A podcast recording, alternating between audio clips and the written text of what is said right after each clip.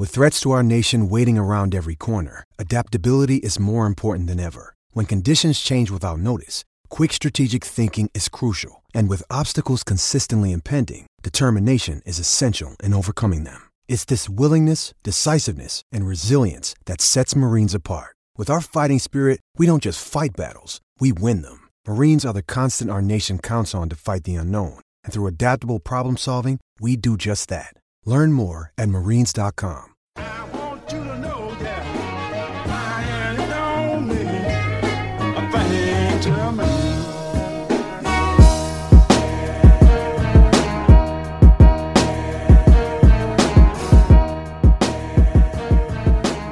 Hello and welcome to the Ski U podcast by the Daily Gopher. I'm Chris, GoAUpher. With me this week is Andy, Gopher Guy 05. Hello. I don't know what the hell that was. I don't know either, but let's turn it over to Blake, Iowa Gopher. This is me waking up when September ends. All right, so this has been a good news, bad news day uh, for most Minnesota fans. Not the ones who cheer for the Indians, but What- the rest yet, of us. Not yet. Not yeah. Let's not put the cart in front of the horse just yet. Could be a bad day for me as well. Uh, so if you're a Twins fan, uh, let's just uh, move along from that and instead turn to the return of Rashod Bateman, who was officially approved by the NCAA for a waiver to return to college football. If you recall, Bateman, uh, right before the Big Ten canceled their season, Bateman withdrew for COVID reasons.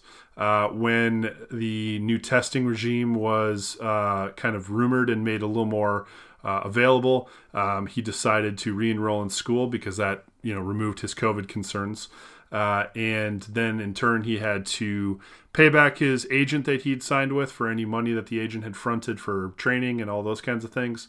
Once that was done, they applied for a waiver, and boom, suddenly Minnesota has their best offensive player, most exciting wide receiver, uh, you know, athletically and forever, uh, possibly ever. And it officially tipped me over the edge from, hey, okay, we got football into super damn excited for football, uh, which has been hard for me because COVID's, you know, a, a joy suck. Um, Blake, does this, I mean, do, do you actually see this as an automatic, like there's an extra win on the table or anything like this from Rashod Bateman? Or for you, does it just kind of more solidify the floor of what this team is capable of? Um, I really just don't see him making much of an impact this season.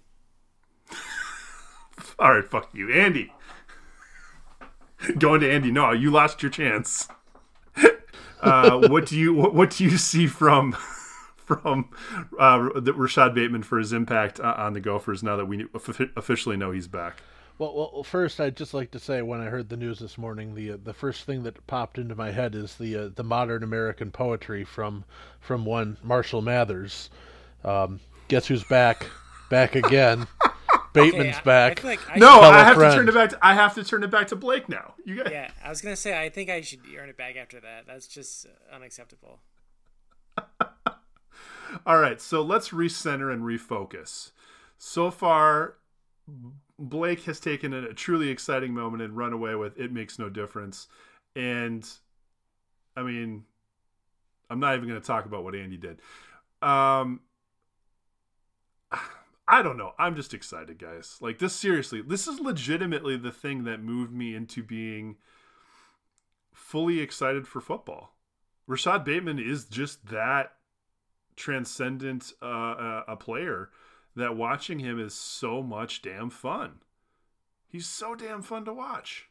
I, I will say that one of the most disappointing things when like they first announced I mean when he first decided to opt out and we had an inkling that maybe a season was going to happen they hadn't canceled just yet but we thought maybe there might be a season um, the biggest thing was just we felt like you know if we felt like it was the right decision for him we understood his reasons for it but um, it just you just can't help but wonder like what if like we were robbed of a year of one of the best wide receivers in school history and now that he, we, get him back, it's just kind of like it, we get a second chance at having that, that special season with him. And I mean, we'll get into a little bit later how his role in the offense, what the offense looks like for 2020. But I mean, it he obviously is a big boost to that offense. He's a former first team All Big Ten, Big Ten receiver of the year. I think he was third team All American last year, and he's just a freak um, athlete, freak wide receiver. He's he's he's so good at everything, um, and I think he, you know, he said himself he wanted to come back for a third year. He thought he could use another year of development for the NFL, um, and so I'm just excited to see what, could, what he can do. And I certainly feel a lot better about the receiver corps, which was without him was going to have to replace two first team All Big Ten wide receivers, which is a tall task for any wide receiver corps. And um, this wide receiver corps, led by Chris Autman-Bell, has a lot of youth and inexperience too, and I think obviously having him back is really going to help that group. Andy, do you? I mean, for, for my part, I, I agree. Youth, uh, depth is. I wouldn't say depth is a concern, but experience is certainly a concern um, in the wide receiver corps. Andy, how do you feel knowing you know the skill set that this coaching staff, PJ Fleck, um, Matt Simon, how, how they do with developing wide receivers with with a with a guaranteed anchor, uh, yeah, a guaranteed uh, talent like Rashod anchoring that corps. Like, how does that make you feel uh, as far as the the ability to develop those younger receivers? Well, I think it just gives them one more year of development. I mean, I think you'll still see some potential play either from uh, from redshirt freshmen or, or for true freshmen at some point this year, especially when they go three wide or even four wide sets. Um, but I mean, just having having Bateman back and making sure that you know in your in your typical you know your typical twelve formation, you're gonna have Bateman and, and Chris Autman-Bell on the field. Um, and yeah, I mean, losing Tyler Johnson is a, is a major loss, but we, we all sort of had confidence that we thought that, that Cab could step in and, and play a, a, much more significant role this year, and he's going to obviously have his his first crack to, to show off. Um, but you know, just realizing that you're going to have that stud on the other side, and even even if Bateman, I mean, I think that what this really means is this should be a breakout year for for Autman-Bell because you know Bateman's going to get all the attention, and they're going to force Autman-Bell, and they're going to force whoever the Gophers' third receiver is, whether that's Seth Green, whether that's a freshman like Douglas Emilien, whether that's um, Demetrius Douglas. There, he, anybody Minnesota face is, is going to say, all right, we're going to double the crap out of Rashod. You beat us with your other receivers. And I think, you know, they, they still do have a, a good crop of receivers, and, and they're going to get be able to uh, to step in and, and get more confidence and get more playing time, and and hopefully it just sort of uh, you know spreads out that the riches and and uh, you know obviously it's going to mean that there's going to be a lot more competition for those three, four, five spots than there might have been um, previously, but uh, I think that's a good thing too. I guess Blake, who would you see as being this year's Rashod Bateman? And by that I mean the the young player who really steps out and makes an impact. Um, I mean, I think Rashod was always expected. Maybe we don't have the same expectations for a, a freshman or a redshirt freshman that Rashod did when he kind of came on the scene two years ago. But um, who do you see kind of filling that role as being the the younger guy who, um, you know, in his first opportunity to really shine, uh, shows off some athleticism and some talent? Yeah, the two guys we keep hearing about um, from camp are the true freshmen Daniel Jackson and Douglas Emilien. Um, you know, I don't know, know much about them. Obviously, I haven't seen them play. You know, practices are closed to media, so we only get to know what they want us to know. But uh, it sounds like those two are the ones that are in competition for the wide receiver rotation. You hear, I think Seth Green's in the rotation for that top three spot. Um, but yeah, I'm excited to see what those two guys can do. And I mean, it's it's like you said before, it's not a lack of depth, it's a lack of experience. And I feel like um, Fleck and, and Matt Simon have a pretty good track record in terms of evaluating my receivers and, get, and getting the guys in that they think can succeed in their offense. So I have faith that these guys um, can at least show some flashes of their potential this year. I, I certainly don't think anyone should come in expecting them to be another Rashod Bateman or another Tyler Johnson right now. Um, but I think that they're going to have good years. I think at least be contributors. I mean, they're going to have to be because obviously Rashod's going to draw a lot of attention on defense, and Cab can only do so much. You really, you really need three good receivers, um, kind of like the way Cab supported Tyler Johnson or Rashod Bateman last year and, and got his targets, got his touchdowns. So I mean, it'll be interesting to to see who kind of blossoms as the season unfolds. But uh, yeah, I definitely think there's talent there, and I, I think it'll be one of those two true freshmen. All right, expanding it outwards a little bit, uh, kind of looking at the whole offense.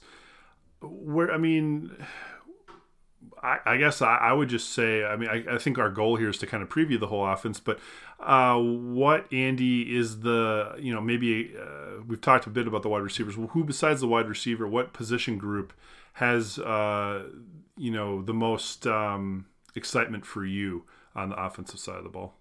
Well, if we believe anything that PJ Fleck and Matt Simon and Mike Sanford have been saying for the last six months, uh, it's got to be the tight ends.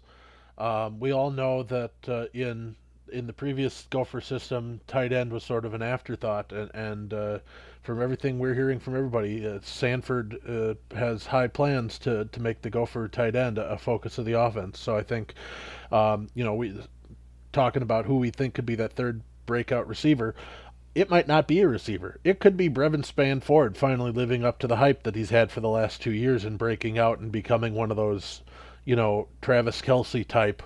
Obviously not like Travis Kelce, but you know, putting up that type of offensive receiving threat downfield as a tight end. Um, you know, so I'd be I'll be kind of excited to see if they if they do get that involved, and uh, and hopefully Spann-Ford uh, or you know some of the other Gopher tight ends on the roster can uh, can take advantage of that.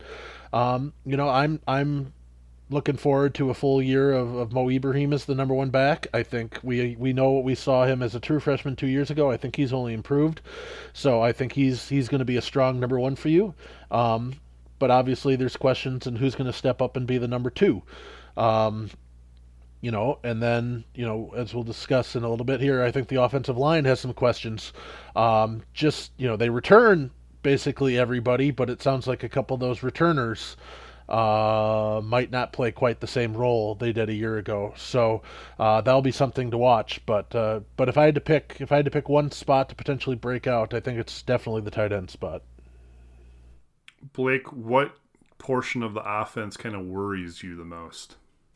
Honestly, as Andy uh, hinted at, it's the offensive line. Um, and I know a lot of people are very excited about the offensive line coming in this season because we returned basically the six start six starters. I know there's five offensive line, but we basically had six starters last year. Um, and obviously, there's been some I don't I don't want to call it off, off-season turmoil, but it's just been an interesting off-season. And, you know, Curtis Dunlap, the starting right guard last year, entered the transfer portal for a day and came back in. You know, obviously he's dealing with some things um, that we don't know about. And obviously there's some uncertainty on the status of Daniel Faalele, who came in spring camp in rough shape after recovering from his injury, and then he obviously missed spring camp as that got canceled. And, you know, his status is a little uncertain right now. So that's, that's the right side of your offensive line.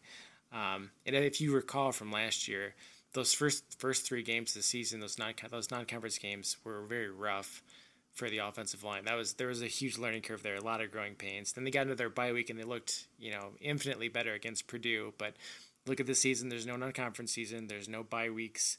Um, I think the advantage is that there's a lot of upperclassmen, and even if you take Dunlap and Faalele out of there, you've got a, a starting five of what I would assume be John Michael Schmitz at center. He's an upperclassman. Connor Olson and Axel Ruschmeyer at the guards, both upperclassmen. And then you've got um, Blaise Andries and uh, Sam Schlueter at the tack positions, both upperclassmen. So there's so much experience on that starting five. I, it's not a huge concern, um, but still, you just worry about the offensive line gelling, especially when you're changing, have guys kind of shuffling around. But uh, I mean, there's talent there, and then there's obviously there's the concern too about depth, and this is kind of a recurring theme, but. Uh, we just don't know what they have behind those starting five. I mean, I caution to say they don't have any depth because we just don't know. I mean, there's a lot of young guys with lack with less experience, but they could be guys that are just you know, obviously one step away from being a starter. Um, but obviously, we we don't know what they have in those guys until they see the field. And obviously, if they're seeing the field this season, it's not exactly probably ideal scenario with a starter injured. But, uh, but yeah, I just think there's a potential to for this offensive line to be really good. I think at the end of last season, they were probably one of the best in the Big Ten. But uh, with some off with with an off season that's kind of shaped up to be a game of musical chairs. I just have a concern with how quickly they can gel and get to the point in the season where they're where they're a really good functioning offensive line. If you could make, uh, I'll start with Andy on this one. If you could have one major change happen for this offense uh, compared to last year, I'm not talking personnel. I'm talking um, schematic or somebody. I'm not talking personnel in terms of. Um, I guess I guess what I'm really trying to get to is if you could have one major growth area happen or one major change happen schematically, what would do you think would make the biggest impact for this offense to improve over last season? Um, I mean, the offense last year, to be perfectly honest, was pretty damn good. So exactly. So so what if you had to tweak one thing? What would you would you may you know take and improve Tanner Morgan's uh, completion percentage even a little further? Would you would it be the emergence of a tight end receiving threat? Would it be, you know more uh, you know vertical pass? I don't know. Just you know I'm saying like just if you could change one one thing, what would uh, what would you see kind of turning this offense from uh, you know great to epic to elite? fully elite? I mean, I, I, I guess you know a little bit more, um, a little bit more explosivity in the running game. I mean, there were a couple times last year, I guess, where you could say the running game got slogged down a bit. Um, you know, uh, and then obviously the Gophers made hay through the air. Um, so they, they were able to overcome that, but you know, it'd be, it, I guess, you know, I think that would be the thing that would be the best to see it a little bit more well rounded would be, you know, being able to run the ball a little bit better in, in, in times and, and be able to, you know, not have to rely on, on Tanner Morgan hitting Bateman and, and and Cab and others for, you know, thirty completions a game. Um, but you know, if, if that's what's going to happen, as long as the offensive lineman can keep Tanner clean, I have faith that if that's what needs to happen, that's what can happen. Blake, I guess, you know, when I look at the season, for me, it's you look at the two losses, a great season, 11 and 2. You look at the two losses, and you can't help but feel that the Gophers were a, a little bit uh, out schemed in both those games. Wisconsin, they definitely we the the Gophers never really adjusted to the to the press coverage that the Jim Leonhard and the Badgers put on them as the game went on. Uh, Iowa kind of felt like it was more of a defensive problem at first, but at the same time, the offense never really got going either. They seemed to stick to a game plan that never really broke them out during the first half. Do you feel like uh, you know there are opportunities for um, Sanford and Simon to learn from that and and actually see changes, or do you think we're still in a position where uh, it's a Kirk Ciarrocca as long as we win by one point, we've won a game kind of offense? And that's the big that's the big question is how much is the offense going to change um, now that they've switched from you know Kirk Ciarrocca to co-coordinators Matt Simon and Mike Sanford. And um, obviously there's going to be a, a, mending of the two what they did previously but also bringing in obviously Fleck is bringing in Mike Sanford, Sanford for a reason. He likes him as off, offense coordinator likes his style he likes the way he runs an offense. So obviously he's going to have some input and it's going to be different.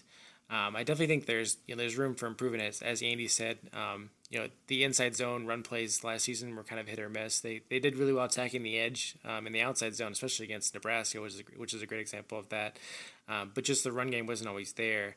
And you know, in a game like Wisconsin, when they when Tanner's under so much pressure, you know they they jam the wide receivers. They've got delayed blitzes from linebackers, and that's just that's kind of Wisconsin's bread and butter is to just attack, attack, attack, and not give you any time to make those quick passes. You really have to be able to rely on the running game. And you know, Mo, to his credit, had some good runs in the second half last year, but they just couldn't do it with any consistency, and they just couldn't get the passing game going. So.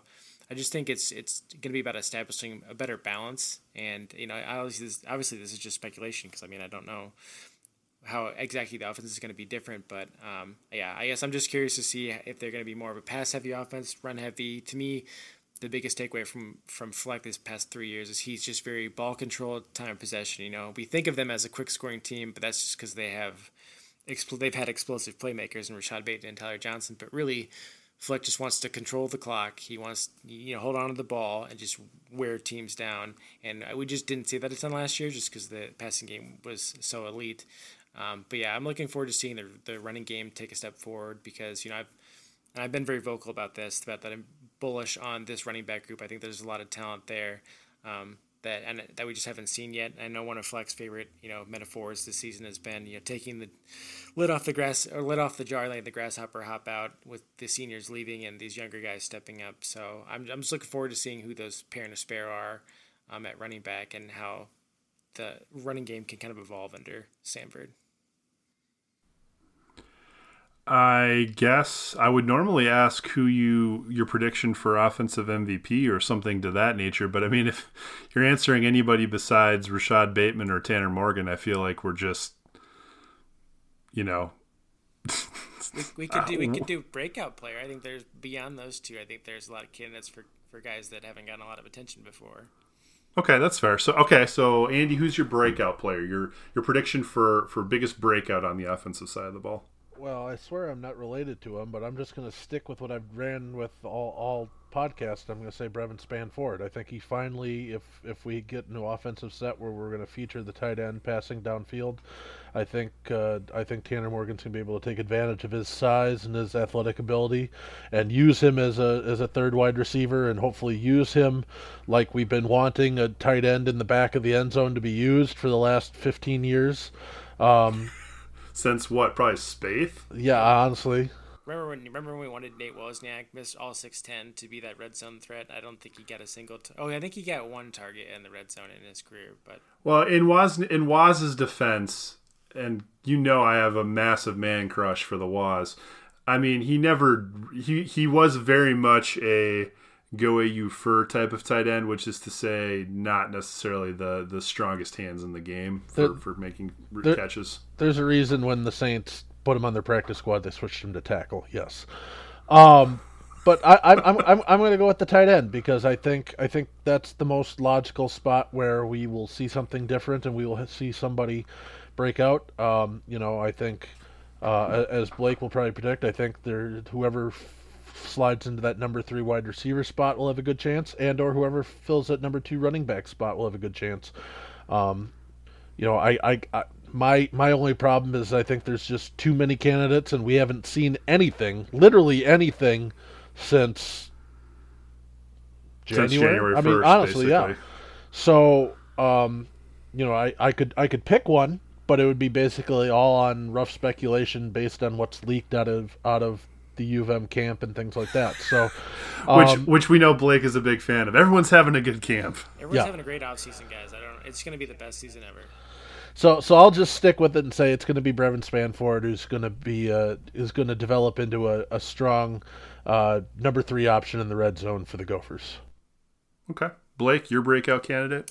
I'm gonna go with Bryce Williams. Uh, I really, I really like Mo Ibrahim. I know a lot of a lot of people were kind of down on him, especially two years ago. They kind of thought his thousand yard season was a bit of a fluke, um, and I think he's great. But I really think Bryce Williams is that combination of power and speed that few others on the roster have.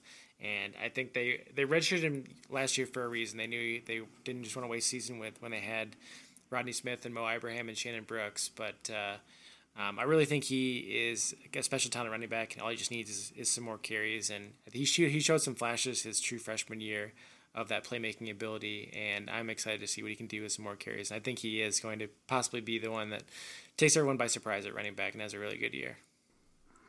I just want to put a, a special plug myself. I would like to see them implement a uh, tackle eligible pass play to Daniel Faalele. I don't know if the kid has hands of any kind, but I like tackle eligible pass plays, and I demand PJ Fleck, uh, uh, San, uh, Mark Sanford, and uh, Matt Simon. I demand a tackle eligible pass play Well, we- to Daniel Faalele. We know he can carry it. Uh, this, Exactly. this He's he's he's- already got he's got his fridge touchdown. He's got his fridge running touchdown. I want a tackle eligible pass play to him. Like, that could have been because his, his touchdown was in the spring game last year. I think this year, if we had gotten a spring game, that could have been the time to get him his touchdown. But uh, maybe Well, now you can do it against uh, Maryland or Illinois or somebody. I'm all for it. All right. Um, well, this is this is truly an exciting time, friends. Uh, we have Rashod Bateman back on the Gophers roster. We are now, oh goodness, 25 days away from uh, college football, uh, and that it actually includes the Big Ten. Um, as if you've been watching any college football, I honestly have watched very little, but the little I watched included the Kansas State upset of O- Kansas State upset of Oklahoma. Uh, there is still magic to be found even in these trying times of COVID uh, when it comes to college football. So um, look for us to continue to preview the Gophers as we get closer. We'll do a little defensive preview as well as talking about any other exciting things that have happened in the past week next week. And then, I mean, after that, it's basically game week. It's basically time to talk. Uh, talk, uh, you know, Michigan, and it's weird to think of a season opening with Michigan, uh, especially a season opening in late October with Michigan. But here we are. The oddity of this year continues, and uh, with any luck, that means uh, a little brown jug, um, you know, makes its way in. Uh, before we kind of close close this edition of the of the pod, do either of you guys have any final thoughts you want to share? I just have a question. Um, this is following up on our pod from last week. Did either of you catch the season four premiere of Fargo? I did not, but only because I'm kind of in a mode where I sort of feel like I'm going to give a couple episodes so I can binge a little bit. I, I, am not. I've been binging all COVID, all quarantine, and it would feel weird to have to wait week to week. If I'm honest with you. Uh, I mean, I'm definitely a week to week guy. That's what I grew up on, and I just kind of like. I've never been a big binge watcher. I, I like to let the episodes. My this frustrates my wife when we watch shows together because I cap it at at most two or three episodes a day. Um, really? Yeah, because I just like to let like to let the episodes marinate and just like let it like because I feel like I read a study somewhere that it, that when you binge watch something, you retain less of it. So if you spread it out, um, you end up retaining more of it. And, and to me, I, that's been true of my experience. I feel like I enjoy it more when I wait week to week. So I don't I don't mind that at all. That honestly, I could see that being true. Um, or at the very least, you if you might be able to better retain uh, some detail, like when did something happen in order, kind of a thing. Yeah, I can see that. All right, well, so, so sorry, I, I can't give you a, a, an early thumbs up, thumbs down on this season because um, I haven't seen any of it yet. But uh, as I, you know, was clear to say in the the pod last week, I'm a huge stand for uh, Fargo, so I have very little uh, worry that I'm gonna dislike the new season. Yeah, I was I I like the premiere. It was a good setup. I mean, it wasn't like it blew me away or anything, but I'm excited to see where it goes. Excellent. That keeps me excited then. All right, friends. Um, thank you again for joining us for this week's edition of the Ski U podcast. Stay safe. Keep washing those hands. Keeping your mask on because if you don't and you let things get out of control, like the state of Wisconsin, you may screw up football. And I'm officially excited for football now, which means I will shake my fist at you. In the meantime, go Gophers. Ski-U-Mah. Row the boat.